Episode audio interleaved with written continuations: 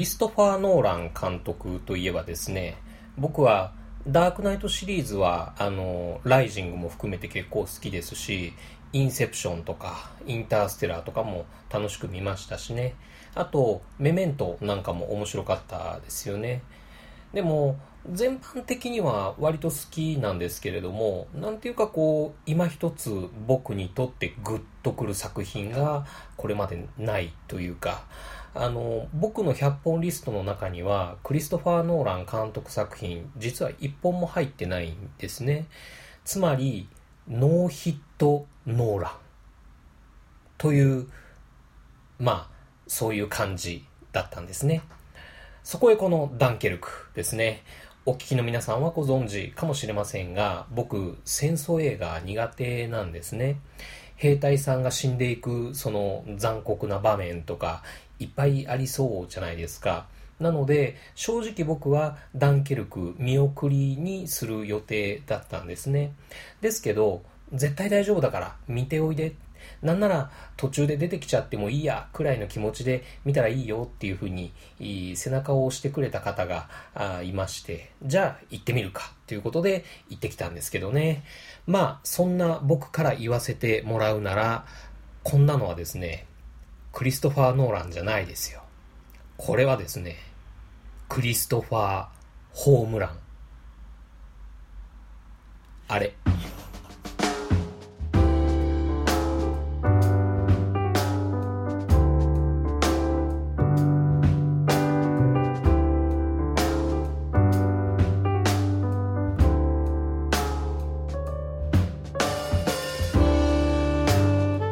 黒沢清監督の散歩する侵略者、是枝裕和監督の3度目の殺人、そしてクリストファー・ノーラン監督のダンケルク、いずれも2017年9月9日公開ということで、どれから見に行こうか迷っちゃうなんていうふうに話題になってましたけれども、その3本のうち、いずれかをこのクルーズ58でお話ししようっていうふうに予定してたんですが、まあ、全部いっちゃえということで、えー、今回は3本立てで、えー、お送りしたいと思います。いずれも細かいディティールの話はしないと思いますが、革新的なところをその僕がどう解釈したかみたいな話になるかなと思いますので、それぞれの作品未見の方はご注意いただければと思いますね。そんな気分で無人島キネマテイク5。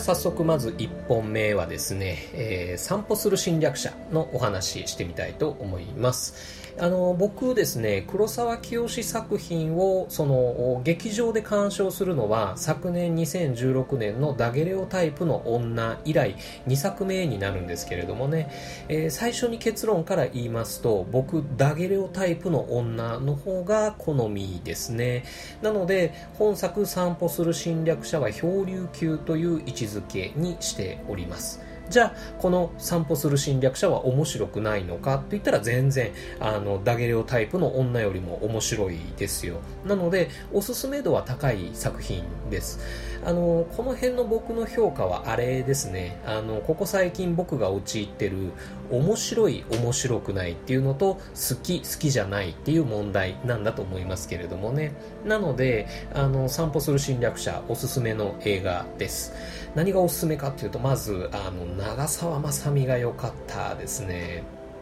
実は僕ですね今まで一度たりともこの長澤まさみのことを女性としても女優としても別にいいと思ったことはなかったんですが本作での長澤まさみは超良かったですね。もう何がってあの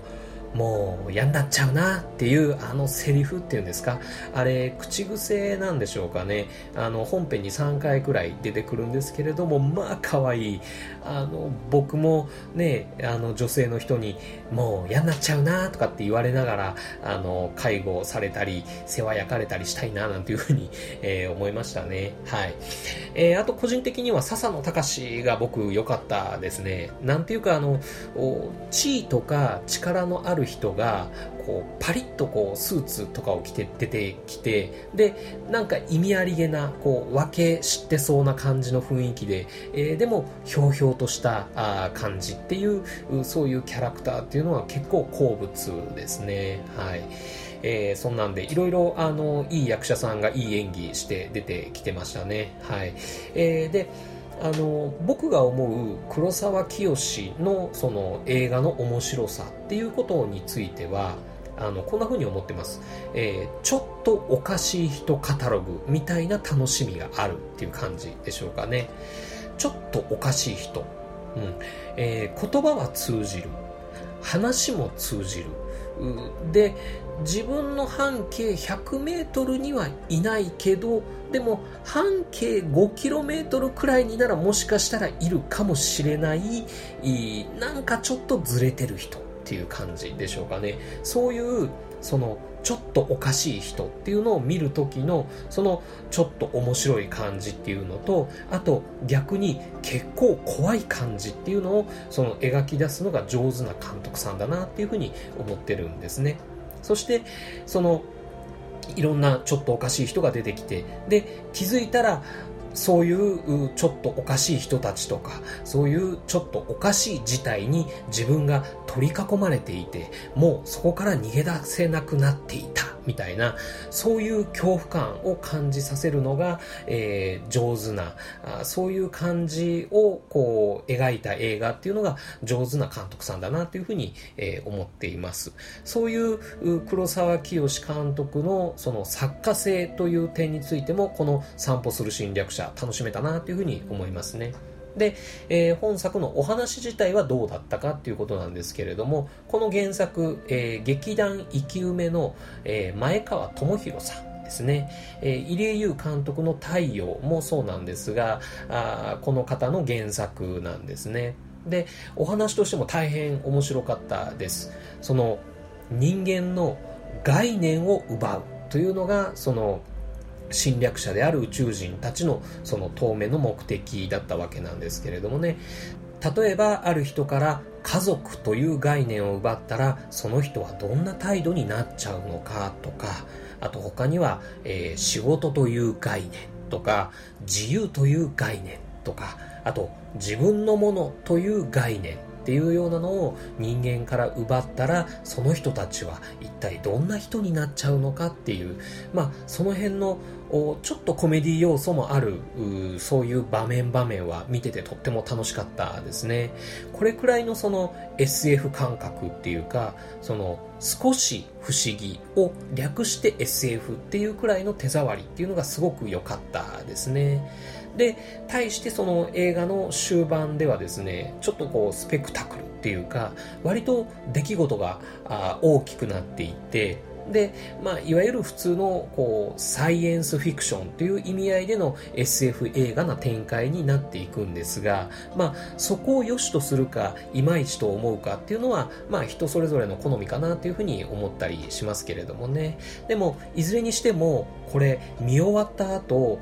人といろいろ語り合いたくなる作品なんじゃないかなというふうに思います。そういう意味ではとてもおすすめな映画ですね。はい、えー、続きまして2本目ですが3度目の殺人いってみましょうかね。はい。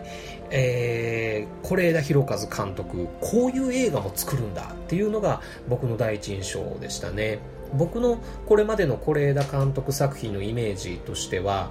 何て言うんでしょう。おかしくも切ないっていう手触りの映画っていうんでしょうかね。そういう感じだったんですが本作3度目の殺人はですね、えー、そういう言い方で言うならば悲しくも切ないっていう感じでしょうかね。あの結構見応えのあるというか骨太なミステリー作品だったなっていうような、えー、印象を強く受けましたね。っていうかあのすごく上質な2時間ドラマを見たっていうようなあそういう感じがありましたね。まあ好きか好きじゃないかっていう僕の個人的な好みの問題としてはまあこれも漂流級という結果になりましたね、えー、とはいえとてもいろいろ考えさせられるところがありますしその胸に迫ってくるその役者の演技とか演出もすごく良かったっていうふうに思うんですけれどもね。まあちょっと見た時のコンディションがあんまり良くなかったなんていうのも関係あるかもしれません。はい。で、えー、この作品もですね見終わった後にいろいろ人と語り合いたくなる作品じゃないかなっていうふうに思いますよ。あの3度目の殺人のその3度目っていうのはどの殺人のこと？とか、えー、あとセリフに、えー、出てくるそのキーワードとして器っていう言葉があるんですけどじゃあその器っていうのはどういう意味なの？とか。まあ、そういうその人その人が捉えた印象とかその解釈をですね、えー、答え合わせするみたいな感じで、えー、話したりするのも楽しいんじゃないかなっていうふうに思ったりしています。じゃあ僕牛田的にはこの3度目の殺人っていうのをどう解釈したかっていう話さらっとしておきますね、えー、これかなりネタバレした話になっていきます。はい、えー、僕はこの映画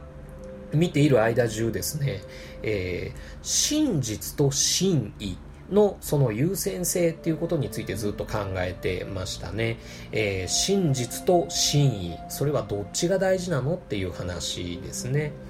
あのまあ、僕がその見た感じでこの映画のその主要な登場人物たちは誰もその真実の追求っていう部分については実はほとんど興味がなかったんじゃないかなっていうふうに思ったんですね。事件の調査とか裁判っていうのは普通何が真実だったのかっていうのがその焦点になってくるっていう、まあ、印象というかあ、まあ、そういう認識があるんですがでもこの作品の中の弁護士の福山雅治はですね、えー、弁護士としての仕事の成功つまり役所工事の原型ですねその死刑から無期懲役っていうその原型を勝ち取るっていうシーンを軸に、えー、動いていくわけなんですね。でそれに対する裁判官とかはその司法経済っていうんですか、まあ、要は無駄な手間暇かけずに妥当なところへ落とし込みましょうよっていうその大人の合意なんでしょうかね、えー、まあ、そういうのが軸になってたりします。片や被害者遺族の斎藤由貴はその自分の会社の不正がバレないっていうことがその、まあ、第一優先にした証言をしていますし一方広瀬すずはその役所工事を救いたいっていうその真意のもとに真実を曲げて、証言したりしていくわけなんですね。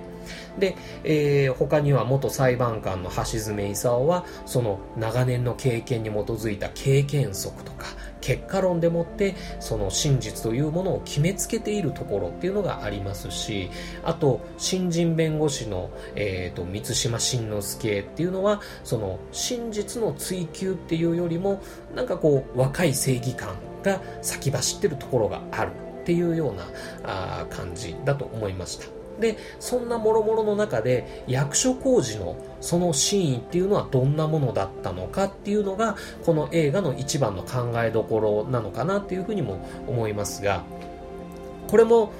結果的にはですね、えー、真実よりもその役所広司の真意が優先されたっていう落としどころになっていたんだっていうふうに、えー、思います。で、えー、かつ福山雅治もその真意に乗ったわけなんですね。それがその弁護士としての仕事の成功だったかっていうと、それは表向きの意味では失敗っていうことにはなりましたけれども、でも少なくとも福山雅治自身は多分いい仕事をしたっていうふうに思ってたと思うんです。で、えー、まあ最後の面会の時にその桜の話なんかしちゃったりとかあしてでまあいい雰囲気っていうかまあお互いそういうものを分かち合った中みたいな感じで話を進めていくんですけれどもでラストいやいやそれでよかったの？それでいいの？っていうそういうひっくり返しみたいなのがあってそれで結構その物語の解釈として悩んじゃう人もいるんじゃないかなっていうふうには思いました。あの役所広司の真意というかその是枝監督の真意というかそれは一体何なのっていうところでそのすっきり映画館を出れなかったみたいなそういう人も結構いたんじゃないでしょうかねで僕も実際その一人であったわけなんです。あのまあ、何だったんだろう、その最後のところの、あの、意味っていうのは何だったんだろうっていうようなことをちょっと後に引いて、え、考えたりとかはしてたんですけれども、でも見終わってちょっと経って、え、思ったのは、まさにそれ、その後を引く感じ、それが真意なのかもなっていうふうに、思ったりしました。つまり、分かった気になるなよっていうことですね。うん、あの人の真意ばかりを優先して真実がおざなりになってはいけないっていうのは、まあ、ちょっと法律関係の仕事をしているからかどうかあのそういうところはちょっと思ったりはするわけなんですね。人の真意を、まあ、いかにそれが誠実なものであれ真意を汲み取ったっていうふうに、えー、思っていたとしてもそれはやっぱり、えー、独りよがりになりかねないっていうところはあると思うんですね。で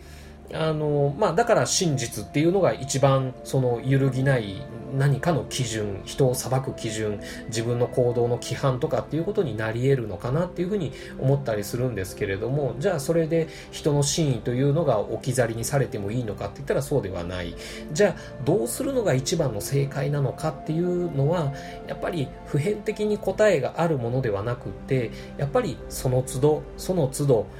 分かったような気にならないっていうことこそが大事なんだよっていう、まあそういう話なのかなっていうふうに僕は解釈したりしました。その解釈の幅っていうのがすごくある映画だなっていうふうに思ったので、じゃあ自分はこういうふうに思った、自分はこういうふうに捉えたよなんていうようなことを話し合ってみるのが面白い映画なのかなというふうに思いましたね。はい、そんな映画でした。はい。で、3番目。3本目、えー、ダンケルクですね、えー、これが今回僕にとっての上陸級です。はい。クリストファー・ホームランでしたね。僕すげえ良かったです。あの、何が良かったかっていう、まずこんな怖がりな僕でもですね、戦争を描いた映画が見れたっていうことがまず嬉しかったですね。あの、ほとんど血が出ない、ほとんど血が出ないっていう演出はですね、こう、僕みたいな怖がりな映画見にとっては結構価値があることなんだっていう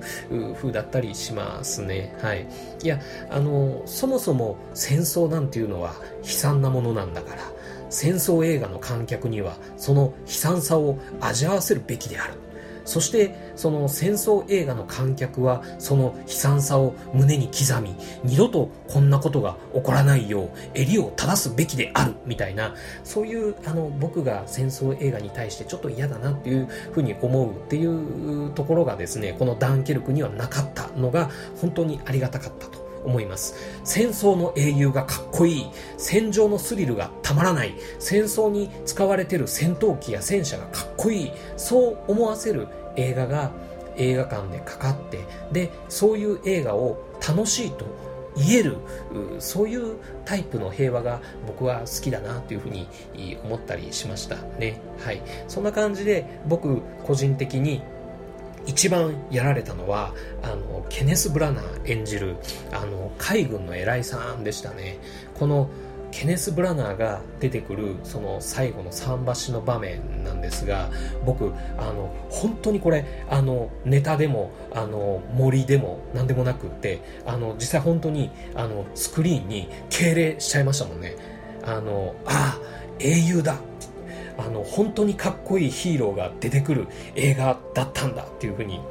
思ってですね、ぐっとこう胸が熱くなりました。あの、ヒーローといえば、えー、空のパートではですね、トム・ハーディー良かったですね。あの、実は僕はあの予告編の段階ではですね、トム・ハーディ、あの敵国のパイロットの役なのかなというふうに僕勘違いしてたんです。それは多分、そのクリストファー・ノーランの作品における、ダークナイト・ライジングのベインっていう、まあそういうイメージがあって、その悪役として登場してくるんだろうなっていうふうに思ってたんでしょうね。えー、ところが、何が何が、もうすんげえかっこいいその見方っていうことで、あの、あそこですよね。あドイツの飛行機が襲ってきた。もうダメだっていう風になった時そのドイツ機の後ろから現れるスピットファイヤーね。もうあの拳を突き上げたくなるああいう場面でしたけれどもね。あのああ来てくれたんだっていうあの感じがですねもう本当に鳥肌が、えー、立ちましたね。はい。あの本当にかっこよかったです。はい。そしてもう一人あの海パートの方ですね。のヒーローといえばマーク・ライランスですね。あの人ブリッジ・オブ・スパイというあの2016年のスピルバーグ作品で助演男優賞を取った人ですけれどもね、これもまあ骨太な男の役ですごく良かったですね。ただなんかですね、鑑賞後、見終わった後の僕の記憶の中では、なんでかわかんないですけど、マーク・ライランスがなぜかジーン・ハックマンになって思い出されるっていうようなあ現象があったりするんですけれども、まあ、いずれにしてもさすがの名演技だったなというふうに、えー、思ったりしています。はい。すごくいい、かっこいい男たちが出てくる映画でした。はい。このダンケルクですね、あの、僕が見ていて、あの、一番思ったのは、あ、これ、詩だなっていうふうに思ったんですね。詩っていうのはあれですよ。あの、ポエムの方の詩ですね。あの、なんていうか、その、ストーリーを物語る映画っていうよりは、その、詩を歌う映画なのかなっていう印象っていうんでしょうかね。そういう感じを受けてました。あの、詩といえば、その、人の感情を表現した叙情詩とかあとその出来事を詩的に表現した叙事詩とかあとその風景とか光景を表現した叙景詩に分かれるっていうような話を昔、えー、国語かなんかで習ったような覚えがあるんですけれども、まあ、そういう分け方で言えばこのダンケルクはある戦争という光景を表現した叙景詩なんだなっていうふうに、えー、感じました。なんていうか、その、広大な戦争というその風景の中でちっぽけな人間が一瞬で普通に消滅するシュールさっていうんでしょうかね。なんかそういう感覚が逆に戦争の残酷さを訴えてきてるようなそういう気すらもしてきました。あの登場人物一人一人が背負ってる背景とかドラマっていうのは極力多分意図して語られてないんですよね。その主人公ですらもどんな人生があってどんな思いを持ってるのかとかそういう人格に触れるところっていうのはセリフでも演出でもあんまり描かれてない。ただこのダンケルク港のその戦場の中心的目撃者としての役割でしかないっていうようなそういう感じですね。さっきまで数メートル先の近くにいた人たちが一瞬でいなくなってでその後はもうそれが最初からいなかったかのように次の場面に展開していくっていう感じ。それは兵士たちだけではなくてその兵士たちに例えばあのパンとか紅茶とかをその配ったりしてたそういう女性みたいな人たちとかも容赦なく船と一緒に沈んでいくっていうような場面があったりするんですけれどもでももうそのすぐ直後には次の船はいつ来るんだみたいなそういう話になってるみたいなあのー、あれですねここは俺に任せてに先に逃げろ。バカ野郎お前を置いて行けるわけがないだろう。いや、お前は無事に帰ってジェシーに伝えてくれ。愛していると、ジャークみたいなま、そういう、なんて言うんでしょう、こういう死にゆく人たちのその物語を悲壮感たっぷりに見せつけるんじゃなくって、あの、最後に生きて帰れてよかったね本当によかったねっていう、まあ、そういう感じの結びになっていたのがあ僕には本当に素晴らしいなっていうふうに思いました。まあ、あの史実と比べて描かれ方がどうこうとかあとまあそういう戦争映画としてのリアリティがどうこうとか、まあそういう指摘をする人たちっていうのも多分いるかというふうには思いますけれども、まあ僕はそういうことが全然わからないんで、あの、まあそういう意味で心からあそういうスリルと戦場の雰囲気と、あと英雄たちのかっこよさと、あとはその戦争という光景のなんかシュールな怖さみたいなのを心ゆくまで堪能することができました。はい。ということで、えー、僕の背中を押してくれた人に本当に感謝ですね。はい。えー、そんな秋の話題作3本、ざざっとお話ししてみました。まだ見てない方はぜひ見てもらえるといいかなと思います。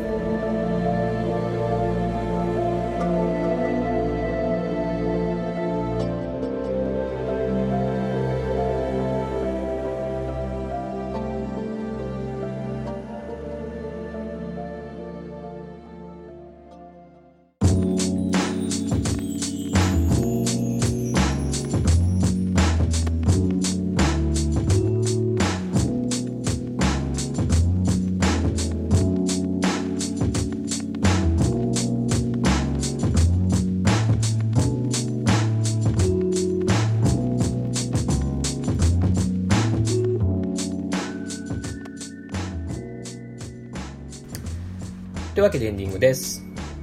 クリストファー・ホームラン。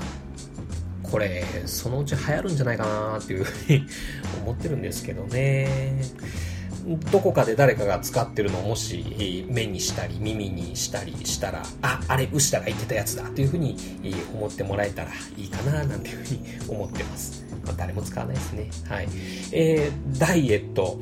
徐々に効果が出てまいりました。あの、実は8月5日の日に、えー、まあ、体重を恥ずかしながら、えー、71.15kg から、えー、ダイエットスタートしたんですけれども、この9月15日現在、68.05kg ということでですね、まあ、1ヶ月とちょっとで、えー、約 3kg、えー、というか、まあ、あの、これ9月に入ってから結構ググッと落ち始めた感じなんですけれども、まあ、3キロ、えー、落ちてきました。まあ、目に見えた効果、こういう効果が出てくると、まあ、やる気も出てくるっていう感じですね。年内には65キロを切りたいかな、ていうふうに、えー、思ったりしています。はい。えー、映画には全く関係ない話ですいませんですけどね。はい。えー、さて、そんな無人島キネマテイク5、次回は、えー、2015年浜口竜介監督作品、ハッピーアワー行ってみたいと思います。あの先月8月のですね、えー、11日、12日にですね、えー、京都、大阪、神戸っていう風で、えー、関西ちょっと旅してきたんですけれども、えー、まあそれもすごくいい夏の思い出になりましてですね、でまあそんな思い出のということで、えー、神戸を舞台にしたハッピーアワー、えー、見てみたんですが、まあこれも素敵な映画でしたが、えー、上映時間5時間ということでですね、まあ結構気合い入れて、えー、見てみたんですけれどもね、で、えー、次どんな話をするかまだ全然、えー、決めたり決まったりしてないんです。はい。えー、そしてその次のクルーズ60ですね、えー、無人島キネマテイク5の最終回にして、えー、映画ポッドキャスト無人島キネマの折り返し点ということで、えー、前回のエンディングゾーンでも少しお話ししましたが、えー、これメール募集の回にしたいと思っています。そのテーマはですね、きっかけ映画ということで、えー、募集していきたいと思っています。例えば、あなたにとって何々を始める、または何々をやめるきっかけになった映画はこの映画っていうような話ですとかね。あと、そもそも自分が映画を好きになったきっかけになった映画はこれなんですとか、まあそういう自分の人生の転機に、えー、こういう映画を見たっていうことが記憶に残ってるっていうような話ですね。そういうあなたにとって何らかのきっかけっていうものとその映画っていうことについて、えー、お便りを募集したいと思っています。はい。えー、ツイッターでフォローいただいている方は、えー、メンションとか DM とかでも OK ですし、えー、メールの方では、えー、しまパブアットマークウッシー .net、えー、cimapub アットマーク ussii.net net まで、えー、長文でも一言でも構いません。あなたのきっかけ映画を教えてください。えー、クルーズ60の中で、えー、ご紹介していきたいと思ってております。あなたのきっかけ映画が誰か何かのきっかけになったら素敵だななんていう、まあそういう企画になったらいいななんていうふうに思ったりしております。はい。というわけで、無人島キネマテイク5クルーズ58はこれにて閉館。またのご来場をお待ちしています。